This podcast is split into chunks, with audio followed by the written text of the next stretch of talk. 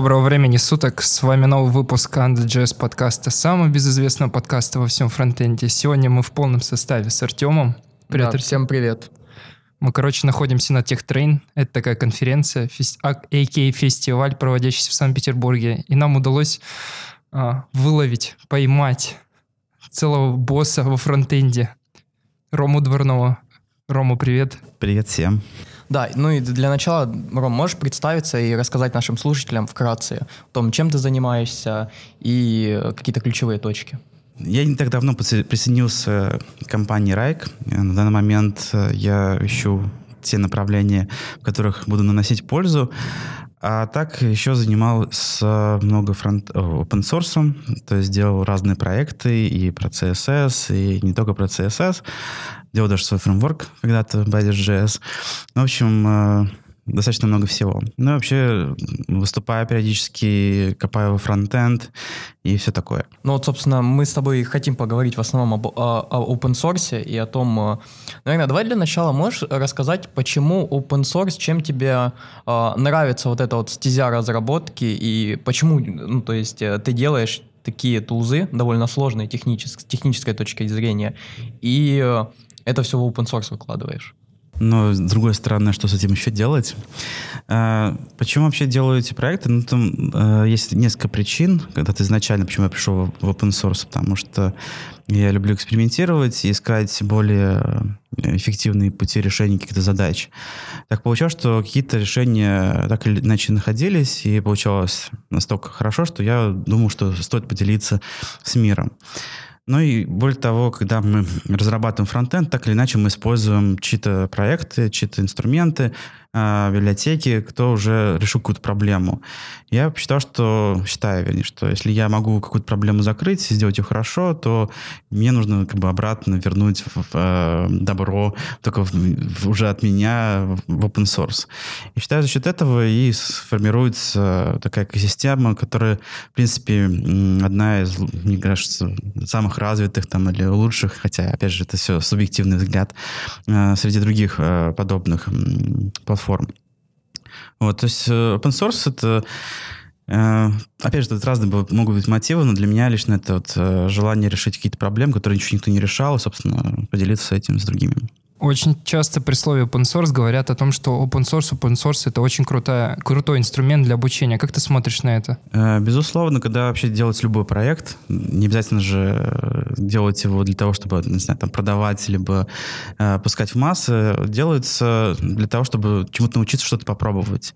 Иногда получается хорошо, иногда ничего не получается. Собственно говоря, open source, да, это очень хорошо для обучения, получить фидбэк от других разработчиков возможно, кому-то помочь или натолкнуть какую-то идею или мысль. А как ты смотришь, у тебя есть некое ограничение для людей? Все ли должны делать open source или ты, допустим, должен иметь какими-то знаниями, иметь возможность довести библиотеку до конца. Просто многие люди начинают open source, они думают, типа, это история одного дня, ну, какого-то одного времени. То есть он запилил ее буквально там за пять дней, опубликовал и думает, на этом все. Многие люди делают библиотеки, инструменты и бросают их. Да, действительно так. Как бы большинство популярных проектов — это вершина айсберга.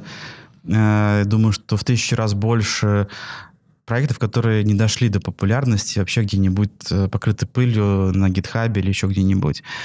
Но в целом, э, если говорить про open source, э, конечно, многие забывают, что писать код — это меньше половины задачи. Нужно еще снабдить проект документацией, тестами, подать этот, э, этот проект таким образом, чтобы им захотели пользоваться. То есть заниматься э, техпиаром, либо просто пиаром, в общем, это все как-то раскручивать. Это тоже достаточно сложно.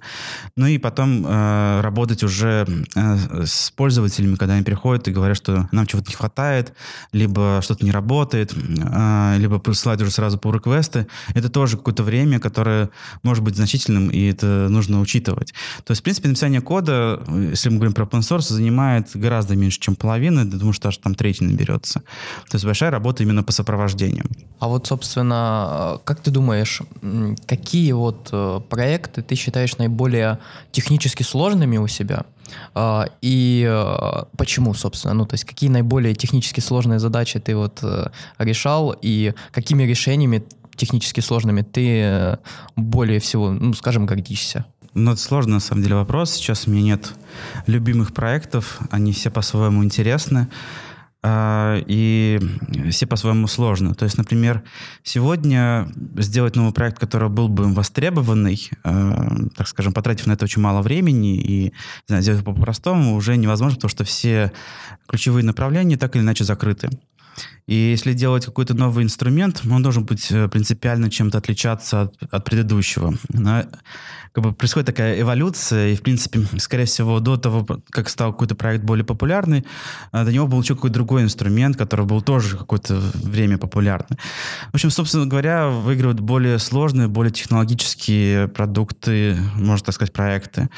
Э, я тоже почему делаю некоторые проекты, потому что видел какое-то решение проблемы достаточно сложное. То есть простые, тут никуда не уедешь, собственно говоря, и смысла в этом нет.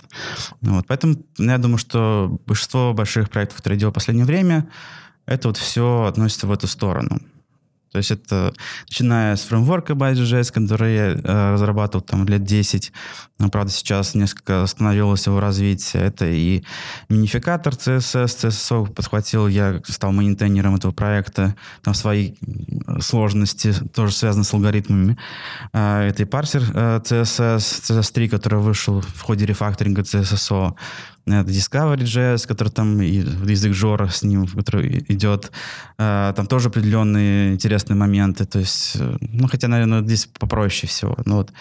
Это и Rample, был такой проект у меня, который тоже немножко сейчас на паузе, который там обеспечивает транспорт между э, различными рантаймами, и там, в общем, все очень сложно э, к пониманию, но то есть там решал больше проблему, наверное, Э, environment, то есть как бы чтобы работало разные части э, решений работал в разных environment, там определенно свои сложности. Ну, на самом деле сложно в двух словах объяснить. Вот, то есть у каждого проекта своя сложность, она отличается, не всегда алгоритмы, иногда есть, там, не знаю, зависимость от платформы, где это выполняется, например, тех же самых браузеров, вот, и так далее. Я, я вообще хотел поговорить про именно тулзы, про те решения, которые ты производил. Ну вот, например, э, в Discovery, кто не знает, это такой вот инструмент для э, не, только для просмотра JSON, но и для сбора статистики. И, собственно, у тебя есть еще смежный проект Jora, который помогает нам, собственно, декларативно описывать эту выборку. А, и, э, ну, мы с тобой вот общались вчера по поводу определенных технических сложностей, а, по поводу того, там, как парсится этот язык, по поводу АСТа. А, какие вещи ты считаешь вот э, необходимы сейчас для этих тулзов, да? И какие вещи ты считаешь вот были сделаны верно, то есть именно тех, ну, с технической сложностью, с технической полнотой, так сказать? Ну, на самом деле, Жора — это такой proof of concept, то есть это эксперимент э, сделать, э, решить какую-то определенную проблему, а проблема именно выборки данных, а, то есть не обязательно JSON, а просто какой-то JavaScript структуры, э, более удобно, скажем так. То есть есть проекты похожего плана, где пишем какую-то некоторую конструкцию, некоторый запрос к данным и выбираем, э, делаем какую-то выборку в итоге. Э, я не хотел делать, начинать новый проект. Я понимаю, что там сколько времени тратится на сопровождение, о котором ты говорил. Э, но когда я начал пробовать и использовать эти языки, эти библиотеки для своих нужд, оказалось, что они не очень подходят. То есть они решают какую-то проблему, эта проблема очень базовая. Там и возможностей не хватало, и других фичей, которые, в принципе, почему-то не учитывают когда делают такие штуки. Ну, например, э, suggest, то есть когда мы набираем запрос, мы хотим понимать, что мы можем в какую-то часть запроса подставить, какие там есть поля у объекта и так далее. Но пока что я не знаю, может быть, есть такие библиотеки, такие э, такого характера э, штуки, которые позволяют делать suggest в какой-то определенной точке запроса, но я пока о них не знаю. А, более того, э, как бы делался для того, чтобы, в принципе, делать, ну, решить и не только э, проблему, именно задачу выборки, но еще и хороший DX. Вот, Suggest — это одно из этих штук.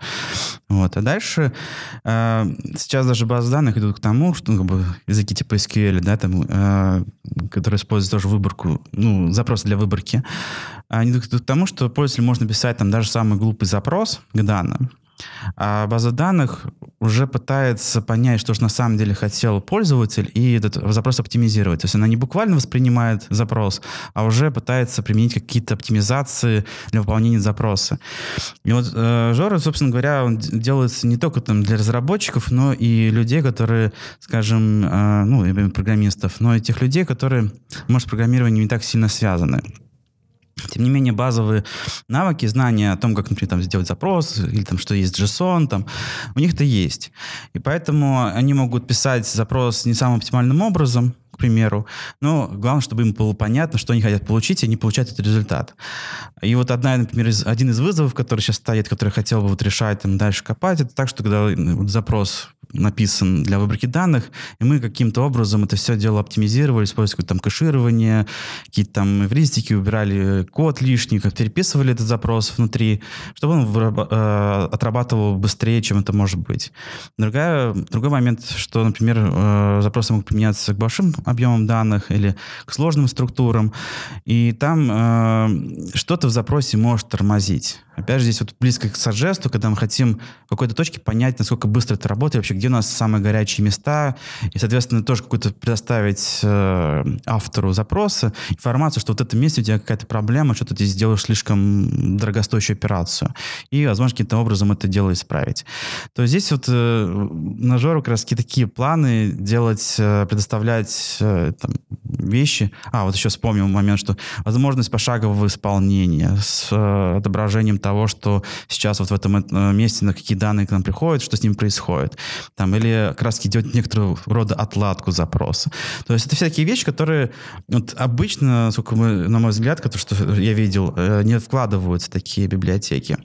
Вот. Ну, в общем, такого характера вызовы. А какие, интересные оптимизации вот ты производишь при выборе? Ну, то есть э, ты можешь хотя бы вот поверхностно нашим слушателям описать алгоритм того, как, собственно, вот этот engine поиска Discovery работает, ну, то есть какие алгоритмы под полой используются, и, ну, может, какие-то интересные кейсы оптимизации или какие, какие-то интересные эвристики? Но сейчас э, оптимизации как таковой нету. Это то, что хочется решить, попробовать в эту сторону двигаться. А, а как происходит сейчас, запрос, на самом деле, который пишется на Жоре, он компилируется в JavaScript. То есть там подход, используется подход больше а функциональный, то есть там все перетекает одно в другое. А, но это, в принципе, не очень хорошо работает. И в будущем как раз-таки вот то, что ты назвал, AST, да, там это должно тоже добавиться для того, чтобы э, генерировать разный, возможно, код из этого AST и, в общем, делать его, ну, как понимать, какие у нас есть части, и, в общем, анализируя ST, его как-то оптимизирую, перестраивать запрос. А, ну, в такого характера. Там пока вот именно самих оптимизаций как таковых нет. И для этого нужно сделать там следующий шаг АСТ, который, в принципе, дает возможность уже делать оптимизации, дает возможность сделать форматор запроса, потому что тоже это ручками сложно, надо форматировать, чтобы читаемость была лучше, делать там highlighting и так далее. То есть там много очень всяких вещей. Кстати говоря, вот тоже момент такой, что э, делают э, библиотеки запросов свой придуманный синтаксис, но забывают про сопровождение в плане, там, не знаю, поддержки в редакторах, там, синтаксис синтаксиса, чтобы это все подсвечивалось, ну и так далее. Планируется какой-то language segway для Жоры, чтобы, ну, как раз-таки была подсветка в редакторах? Да, здесь тоже есть много идей различных, но пока это все на уровне безумных идей. Э, вот тоже я упоминал Рэмпл, и фактически мы можем э, используя Rample, э, используя некоторые language service или сервер, как он там называется, сервер, да. Э, объединить э, то, что мы пишем в редакторе, с тем, что у нас работает непосредственно сейчас в приложении. То есть прокинуть текущие данные, например, которые приходят э, в какой-то там компонент либо view, какой запрос там используется для выборки, это все открыть в редакторе, редактировать и получать саджесты именно то, что сейчас находится в приложении. Не знаю, насколько это понятно. Для этого нужно, по идее, связать два процесса, как раз-таки процесс плагина, который именно работает Э, в VDE, например, VS Code, и э, процесс, который непосредственно исполняет приложение, где-то это view есть, где-то запрос описан. Вот, и там, да, уже можно делать какие-то и саджесты реальные, потому что сам Жор, как бы, вот саджест он делает по тем данным, которые пропускает через себя. То есть это просто в большей степени статистический такой, э, ну, статистика, что-то к нему там прилетает в разные точки, и вывод вариантов в этой точке это уже, скажем так, простая задача. Вот, то есть он не знает, что к нему, нету данных, то есть мы сажать сделать не можем, например. Я помню, мы еще на холле с тобой обсуждали, ты э, хотел сделать нечто новое э, со стороны тулзы для поиска определенных оптимизаций для JavaScript и вот этого показа низкоуровневых, э, э, низкоуровневого байткода, который исполняется. Э, это сейчас в действии или как? Это немножко отложилось по ряду причин, но идея сохраняется. Я думаю, что рано или поздно все-таки до нее дойдет. Э, ну, в общем, поясню, в чем суть. А суть в том, что, как известно, JavaScript так или иначе компилируется браузерами, э, когда разогревается. Да? То есть там э, весь performance, который сейчас получает JavaScript, он получается за счет того, что Сначала код превращается во внутреннее представление, потом превращается в некоторый байт-код или машинный код. А, так вот, э, это все обычно скрыто от разработчика, и, и, но это можно получить, используя определенные флаги, например, для ноды или для браузера, и получить логи, э, как же код компилировался, когда происходит оптимизация, деоптимизация и так далее. Инструментов для того, чтобы это все просматривать, э, особо нет. Есть некоторые инструменты, но они такие очень, э, скажем, с бедным DX, э, то есть там удобство минимум и малый набор функциональности. Наверное, исходя, это происходит из того, что просто в эту область мало кто окунается настолько глубоко, чтобы понять вообще, сформировать какие-то запросы на фичи, на фичи.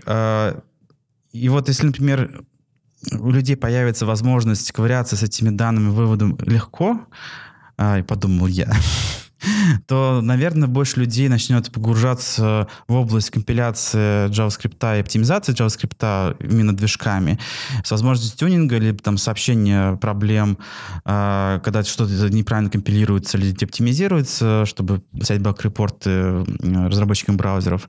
И в целом будет больше понимания, соответственно, у разработчиков, что происходит, и они смогут писать более эффективный код.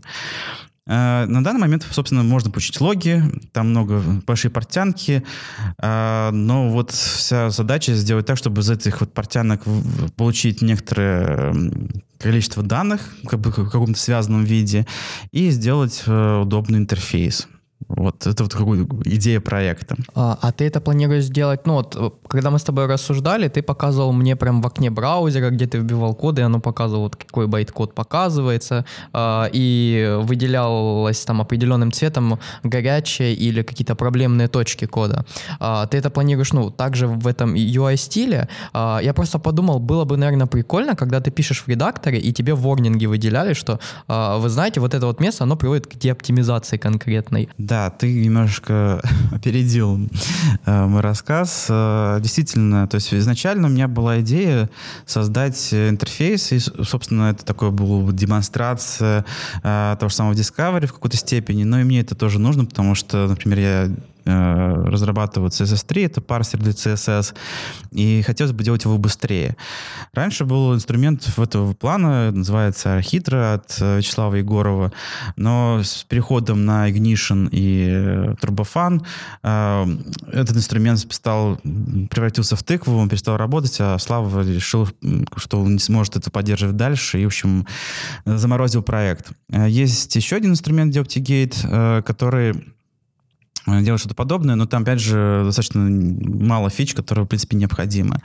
Вот, и первая идея была, да, сделать э, просто удобный интерфейс с этим данным, решать такие проблемы, например, что вот у нас приходит куда-нибудь в какую-то точку э, некоторый hidden класс, то есть некоторый адрес hidden класса, э, и хотелось бы понимать вообще, откуда он прилетел, то есть какого места в коде это все происходит. Ну, такие, такие, такого рода фичи.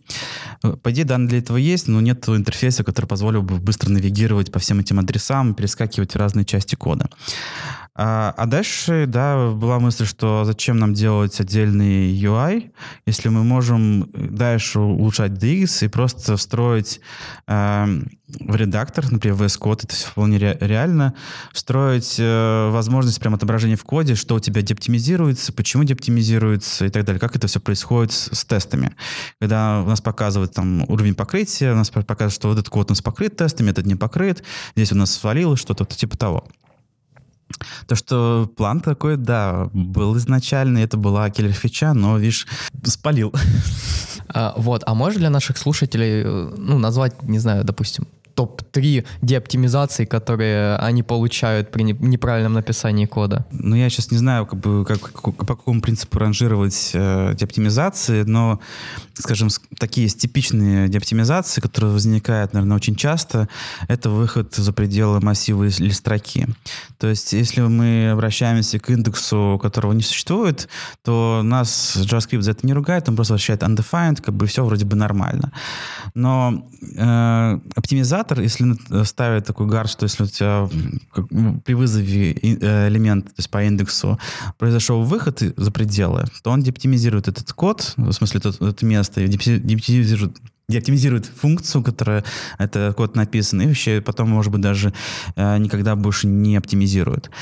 Заметить это очень сложно, это нужно как раз смотреть в лог деоптимизации, и это там подсвечивается. Опять же, нужны хорошие тесты, которые например, там и вызывают там выход за пределы, например. Потому что можно тоже не заметить, потому что типа, кейсы как бы такие все положительные. Вот. И легко ошибиться, и поэтому, если вы обращаетесь по индексу, вы не уверены в то, что этот индекс попадает в диапазон, поставить if, как бы, который проверяет, что индекс э, попадает в рейндж как бы, возможных индексов, это обычно решает э, проблем, потому что оптимизатор видит, что здесь есть проверка, и, соответственно, мне не нужно там э, ставить гард на то, что нужно там деоптимизировать, потому что проверка происходит. Как, например, то есть э, это вот наиболее частые. Другая проблема, ну, может, не проблема, а особенность, то, что передается в одну и ту же самую функцию значение разных типов. То есть там строки, числа — это еще полбеды, а еще, например, объекты, которые примерно похожи, на самом деле у них разный hidden класс. Это тоже задетектить очень сложно, причем там можно просто ошибиться где-то случайно и там создать новый hidden класс, и в итоге функция там из мономорфной превращается что там, многоморфная, а, полиморфную, а потом в мегаморфную. И когда она все перестает оптимизироваться, и там тоже можешь проседать по, по скорости вполне легко, скажем так. Почему и нужен такой инструмент, который позволит просто эти все проблемы видеть прямо при написании кода, но здесь есть нюансы, но тем не менее, то есть, да. А, еще какие-то такие вещи, ну, там тоже есть скрытые моменты, например, связанные с то, что числа, по сути, по-разному представляются внутри, то есть там бывает еще есть small int и есть uh, там double, longy. Вот. Uh, small int, когда у нас в определенном диапазоне число. И кажется, что мы числа передаем одни, то есть и так, и так число, а на самом деле просто одно помещается в этот диапазон, другое не помещается. У нас уже два разных типа, у нас уже код может там, соответственно, по-другому работать. То есть там таких вот моментов, на самом деле, оптимизация, насколько я помню, там может быть пара десятков, то есть их не так много, но они такие все специфичные, и э, обычные разработчики обычно до этого не доходят понимания, и, в принципе, это потому что скрыто от всех. А, всегда, когда разговаривают об оптимизациях, это звучит очень круто. Но самый главный вопрос, когда нужно заниматься оптимизациями? Это хороший вопрос. А, на самом деле оптимизацией нужно заниматься тогда, когда есть какая-то проблема, что что-то тормозит.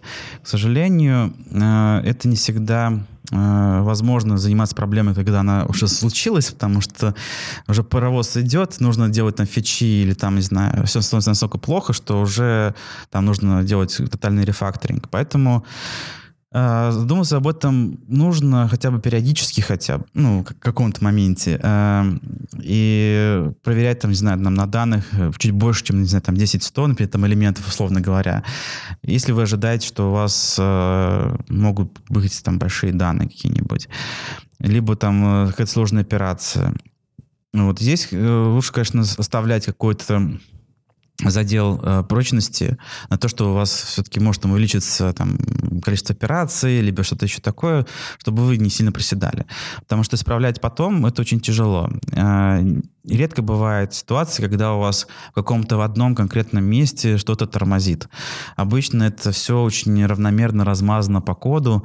Соответственно, вам нужно, чтобы что-то улучшить, вам нужно, не знаю, там, поправить десятки мест. И каждый там будет вносить какой-нибудь там один процент в лучшем случае. Э, и вы не всегда можете заметить даже разницу, что вы там правите, это как-то влияет на общий performance или нет. Там нужно сначала все эти места поправить, а потом вы увидите какой-то boost. Э, поэтому и, и смысл такой, что нужно, в принципе, производительно задумываться, чем раньше, тем лучше.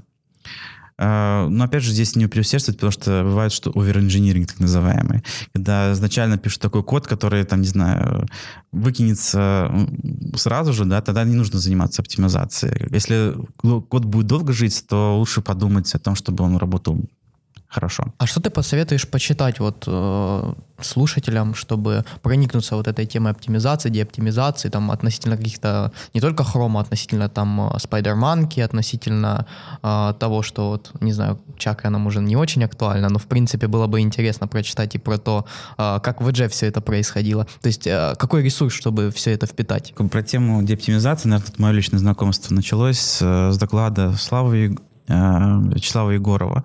Э, у него есть блог, он там написал несколько статей, там есть переводы на Хабре. Э, я думаю, что это очень хороший старт для того, чтобы вообще поднять теорию, которая закладывается именно в оптимизации кода. Если хочется больше деталей и специфики по браузерам, то у всех браузеров, и даже вот в который был там Chakra, и V8, который в Chrome, и Spider-Monkey, который в Firefox, и нет, Spider-Monkey не Фокси, это в Safari. Нет, Фокси. А, Фокси. А там тогда у нас... Э, JavaScript. Да, да, простите. Вот, во всех этих э, блогов, этих браузеров и, и движков есть э, отличные статьи с очень глубоким погружением в разные аспекты. Их просто нужно найти. К сожалению, я не скажу какой-то ресурс, где все эти ссылки есть, потому что там помимо э, вопросов оптимизации, там много каких вопросов описываются в блогах обычно, то есть сложно найти, может быть, быстро. Но там точно есть. Очень хорошо описывают ребята Safari, из команды Safari.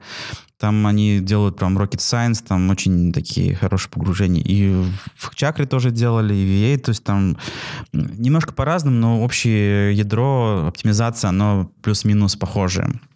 Поэтому Слава Егоров, э, и вот блоги браузеров. Я думаю, что где-то так. Я как раз хочу собрать какую-то такую коллекцию всех этих полезных статей, а, в том числе, например, то, что когда я сейчас пытался разбираться с этими логами, которые выплевывают ноды, там, какие дептимизации происходят, наткнулся еще на несколько статей, которые тоже написаны на, очень по-разному в разных частях интернета, э, про то, как, как трактовать эти ошибки и так далее ошибки, вернее, оптимизации. И хочу собрать все это вместе, но плюс, если получится сделать этот инструмент, то, по идее, э, вся эта информация будет под рукой, потому что будет, хочу сделать так, чтобы было не просто показывать, что здесь деоптимизация такая-то, но и причины, всякие ссылки, статьи, где можно почитать, что делать в этом случае. И плохо это или неплохо. На самом деле, не каждая деоптимизация — это плохо. А иногда бывает, что это нормально. То есть тоже нужно то есть нужно читать, копать, это большая, обширная тема. Программирование это, конечно, не только об коде. Я хочу отойти далеко зайти сдалека. Я пару раз слышал, что после 30 программисты куда-то пропадают. Существует некий менеджмент, когда программисты, и я не раз видел, когда они от обычных э, линейных разработчиков переходят в менеджмент, становятся фрон- тим-лидами, а затем архитекторами. Как ты смотришь на развитие для себя? Сейчас ты кто больше? И, такой же инженер э, или же ты уже менеджмент? Ну, на самом деле, меня тут бросает из стороны в сторону. А, некоторое время назад, когда был в Авито, я был руководителем фронтенда, можно так назвать. А, потом был руководителем группы. Вот сейчас я хотел, конечно, в большей степени Э, идти в инженерную составляющую, но вот, похоже, у меня тоже какая-то будет команда в перспективе, потому что э, идей, чем заниматься и как заниматься, на мои две руки слишком много, нужно э, какое-то подспорье и помощь. Но в целом я не очень э, люблю менеджерскую историю. Э, меня не так сильно это драйвит, сколько драйвит э, именно заниматься решением инженерных вопросов. Это зажигает, и просто получается находить какие-то такие области, такие ниши, где вот они никем не заняты, и такое прям вау, вот это что-то сделал, это можно пощупать, это можно как-то повлиять на остальных. Э, просто менеджмент для меня это вот, вот с людьми, э, прочие штуки, которые вот э, это полезная и нужная вещь, это нужно учиться делать, но после этой работы остается как бы сложно что-то показать скажем так. Не то, что я там прям хочу что-то показывать, демонстрировать, но вот у меня всегда было такое ощущение, что я вроде бы много сил потратил, то есть я устал, но как-то вот я не понимаю, я хорошо сделал, плохо сделал, это вот сложно оценить. И как-то вот меня это не сильно нравило. На одном из... Вот когда ты говорим, мы инженер слово, на одном из бофов, который был на холле, была такая интересная тема инженер, программист и разработчик. Очень хочется, чтобы ты дал определение этим словам, потому что многие люди, вот сейчас, если посмотреть на LinkedIn зарубежный, у них у всех написано веб-инженер. А по факту, как бы вот у нас в русском языке есть инженер, программист, разработчик. Ну, там у них еще есть девелопер. Но здесь э, можно по-разному э, тоже рассуждать, это будет ну, в какой-то степени софистика, как бы, что каждый термин означает. Но в целом, если говорить про программиста, это больше человек, который вот решает конкретную проблему, используя багаж знаний алгоритмов. То есть он пишет конкретный код, который делает конкретную вещь. Если говорим про инженера, то здесь, лично в моем понимании, это кто-то, кто решает проблему, когда общего смысла, когда нам нужно что-то там, не знаю, запилить, сделать какую-то фичу или что-то где-то починить. Здесь непонятно, каком месте это нужно делать, кого нужно к этому привлечь, э, как это нужно сделать. Э, в итоге он придумывает, ищет и проблему, и решение, и задействует разных людей. Соответственно, просто инженер изначально определение — это человек, который решает проблему. Э, Причем решать проблему в условиях ограничений, когда у нас нет бесконечного времени, у нас нет бесконечного количества денег, людей и так далее. И исходя из того, что имеется, уже выбирает самый оптимальный путь решения. Например, там ищет компромиссы между там, качеством и скоростью разработки и так далее э, в тех условиях, которые есть. Вот. А разработчик, э, мне кажется, это близко к программисту в какой-то степени. Я не знаю, здесь сложно судить. Ну, то есть это в, разных компаниях по-разному очень понимается. Мы вот с Андреем Мелеховым обсуждали это в другом подкасте, это такие сеньоры и так далее. Вот э, тоже очень разные представления в разных компаниях у разных людей. Кто такой сеньор, кто такой мидл, кто такой тимлид, вот это все. А как ты относишься к тому, что в 2019 году, как ты сказал в докладе, JavaScript есть везде, даже на микроволновке, сейчас все это говорят. Но если так оглянуться, сейчас JavaScript-разработчик — это, во-первых, фронтенд, во-вторых, это сейчас очень часто бэкенд, потому что есть backend for frontenders, сокращенно BFF. Недавно появился вот мой любимый мобильный React Native. Также есть еще десктоп, где есть электрон. Как ты смотришь на всю эту комплексность э, того, что сейчас JavaScript-разработчик должен знать вообще все все. Он должен во фронтенд, и в оптимизации, и зачастую его заставят и в мобилку. А, как ты к этому относишься? Да, не знаю даже, что здесь ответить. Э, пожалуй, э, в этом нет ничего плохого. Абсолютно. То есть э, то, что проникает JavaScript на разные платформы в разные области, где раньше его не было, это неплохо. Это, это не значит, что разработчики, программисты, инженеры должны все эти области знать и уметь в них.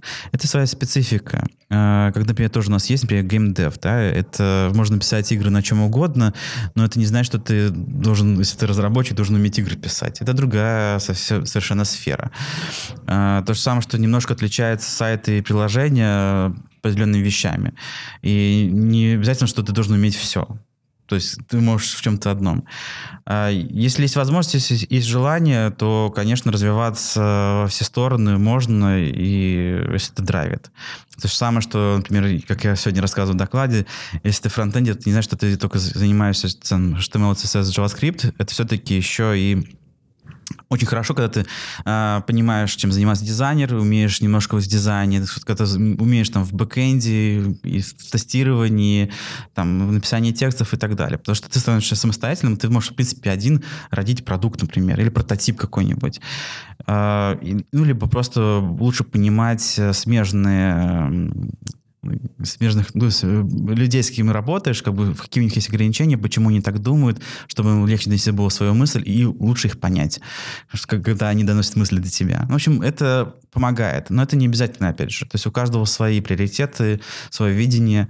Кому-то больше нравится заниматься какими-то своими хобби, например, а кому-то вместо хобби нравится читать там всякие статьи и что-то еще делать. Просто хочется подчеркнуть то, что требования к, к специалистам сейчас очень сильно растут, если так посмотреть. Я вспоминаю, когда я в 2011 году только зашел в веб, это было простейшее, там, сверстать какой-то шаблон, там, написать на JavaScript что-то с jQuery повешать, и он клик, и, собственно, с этим жить. Сейчас я должен на фронте писать на React, на мобилке React Native, еще знать в мобилку, потому что это все и плюс, и плюс. И если ты заходишь в вакансии а, фронтенд разработчика на React, там везде пишут и плюс. Но они этот плюс, по сути, это requirement, они просят это. Блин, братан, давай пиши на мобильный, будь мобильным разработчиком. И вот это все толкает разработчиков э, писать по сути, не настоящих навыки. Многие люди сейчас перечисляют вот так вот через запятую абсолютно все. Это создает некий мусор, который должен отсеивать HR, который должны отсеивать программисты. Как ты на это смотришь? Я еще добавлю, когда-то давно была шутка, чем отличается Java Senior от э, Java Junior. А, тем, что все, что написано у Java Senior в резюме, оно настоящее. Ну, на самом деле, не знаю. Опять же, здесь это говорит про требования, то, что работодатели ожидают, что все должен знать разработчик. Это же про понятные э, мотивы. А бизнесу уже интересно, чтобы нанять меньше людей за те же деньги. И совмещают иногда несовместимые вещи, может быть, с разных областей, что ты должен быть жнец, жнец и кузнец, как бы и так далее. Но это все про, э, может быть, непонимание сложностей, либо э, попытки сэкономить, либо еще что-нибудь. Э, иногда, в принципе, в этом ничего плохого нет, и это действительно нужно. И такие люди есть. То есть это определенно специфичный запрос. То есть э, я не считаю, что сейчас прям жуткая необходимость все-все-все знать. То есть э, в многих компаниях там даже разделяется там, на верстальщиков и программистов, например, да, там, э, потому что так вот им лучше, эффективнее работать. И, соответственно, у них требования другие, да, к разным ролям. То есть все по-разному. Здесь нельзя говорить, что прям везде прям жуткие требования и прям что-то заобычного хотят. А найти таких людей, я могу сказать по опыту, что очень сложно, который все-все умеет, поэтому аппетиты приходится укорачивать и, соответственно, там э, все переносить больше в, в плюс, да, а не в requirement, как ты говоришь постоянно сталкиваюсь с тем, что вот разработчик на фронтенде пишет там, не знаю, библиотеку компонентов, еще что-то, он завозит там вот отдельно атомарным дизайном атомы, молекулы, что-то, и говорит такое, блин, ну верстать я не буду, потому что я не верстальщик. И отсюда вопрос, а должен ли уметь верстать фронтенд-разработчик? Здесь разные мнения есть. Я не могу утверждать, что как бы это должен или не должен. Э, лично мое мнение, должен уметь э, хотя бы знать, как это делается, даже если, допустим, он этим не занимается. Э, вообще, в целом, я стараюсь развиваться в разные стороны и не считаю, что это, во-первых, слишком сложно, а, Плюс я чувствую, что я лучше понимаю разные аспекты, и, не знаю, мне нравится учить что-то новое, потому что это позволяет мне делать э, более интересные вещи. И обходиться часто без помощи специалистов в какой-то области, если там вопрос какой-то очень простой. А, если этого всего нет, то, соответственно, даже вот вариантов а, решения какой-то проблемы становится меньше гораздо. Можно даже их не увидеть. Как, например, а, знаете, вопрос, на вопрос, как бы, вот ты знаешь такую-то штуку, говорят, что нет, не знаю, но если что, я могу уже нагуглить. Это как бы хороший, по идее, довод. Да, я уверен, что все умеют пользоваться Гуглом, но чаще всего происходит так, что мотива, то есть триггера именно пользоваться Гуглом при постановке вопроса не возникает, потому что ну, у нас есть какое-то либо базовое решение, который мы можем прямо сейчас, здесь и сейчас запилить, который может быть неверным или очень дорогим в дальнейшем. Либо просто из-за того, что недостаточно знаний, просто отсекает, что потенциальную возможность. Просто мы уверены, что это невозможно, и все. А чем больше знаний из смежных областей, чем больше опыта преодолевать препятствия, тем, соответственно, больше уверен, что да, мы не знаем, как это сделать, но, скорее всего, мы сможем. Потому что вот есть определенные там э, предпосылки, то есть есть некоторые возможности, которые можно попробовать хотя бы, а не сразу говорить нет. Либо э, пойти, опять же, то же самое Google и поискать, потому что я знаю вот решение, но мне кажется, что оно какое-то не такое, потому что вот можно получше сделать, и наверняка что-то в этом отношении есть. Э, то есть гуглить это тоже нужно мотив, это тоже какой-то навык, именно что не забывать, что есть другие люди, которые могли придумать более хорошее решение. А, редактор или IDE? Редактор потому что я не люблю слишком умные IDE.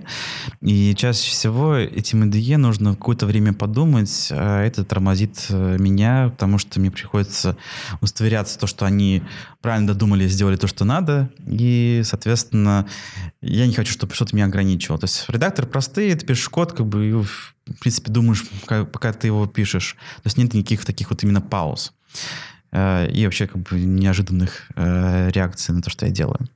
Если рассказывать про твой environment, настройку твоего компьютера, что ты можешь советовать? Потом, к примеру, некоторые юзают о ZSH, ZSH, с Ohma ZSH, или кто-то юзает Fish, кто-то рекомендует Tmux. Что-то ты можешь посоветовать человеку, куда копать? Интересно, чтобы настроить свой environment. Я особо ни, ничего такого не настраиваю.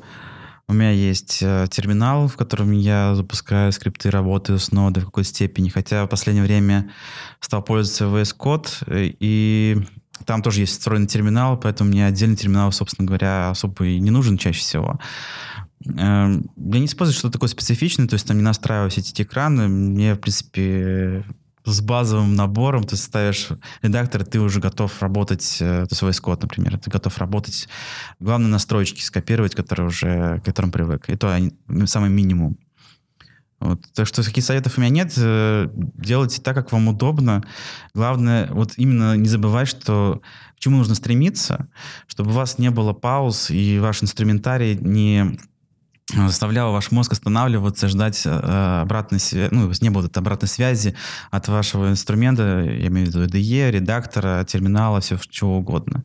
Чтобы все было максимально быстро. А в остальном up to you. А, я тут недавно когда попытался объяснить, что TypeScript э, должен быть на фронтенде, потому что это мое мнение, э, у меня это не получилось никак доказать. Э, и я заметил, что есть тренд людей, которые говорят о том, что TypeScript на фронтенде не нужно. Можно писать фронтенд э, без типа в 2019 году. Как к этому ты относишься? На самом деле типы — это э, хорошая вещь, э, может пригодиться, но я не считаю, что это панацея. И на самом деле здесь есть тоже, как и плюсы и минусы, как в любом подходе, в любом инструменте, в любом языке. Э, например, из минусов э, типизированных языков то, что создается мнимое э, ощущение безопасности, что мы вот э, пишем, и нас типа, типа проверится, и типа, нам не нужно думать, что что-то что пойдет не так. А что-то пойти не так может. И вот это вот, когда мы создаем более удобные инструменты или используем их, это чаще всего нас заставляет меньше думать и продумывать. Ну, например, такие моменты.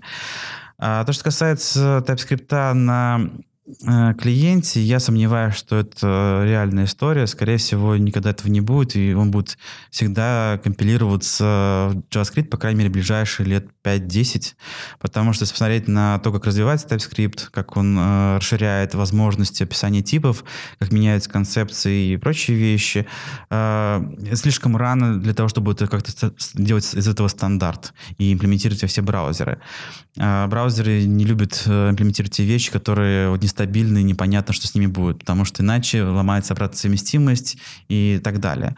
Собственно, почему и ES4 не случился, потому что так не смогли придумать, как эти типы описывать, э, потому что очень много возникали, возникает кейсов, которые вот то, что было, оно не покрывает, нужно расширять. И, в общем, получается так, что найти э, вот это вот э, состояние, что этого достаточно, очень тяжело. Я думаю, что те, кто сталкивается с TypeScript и там Flow или подобными вещами, э, понимают, что там всегда чего-то не хватает. Это пока еще нерешенная проблема. Помнил, кстати, о том, о внедрении каких-то нестабильных вещей, когда в Chrome внедрили Dart, э, что вы могли прям исполнять Dart внутри Google Chrome, а потом через несколько месяцев сразу выпилили.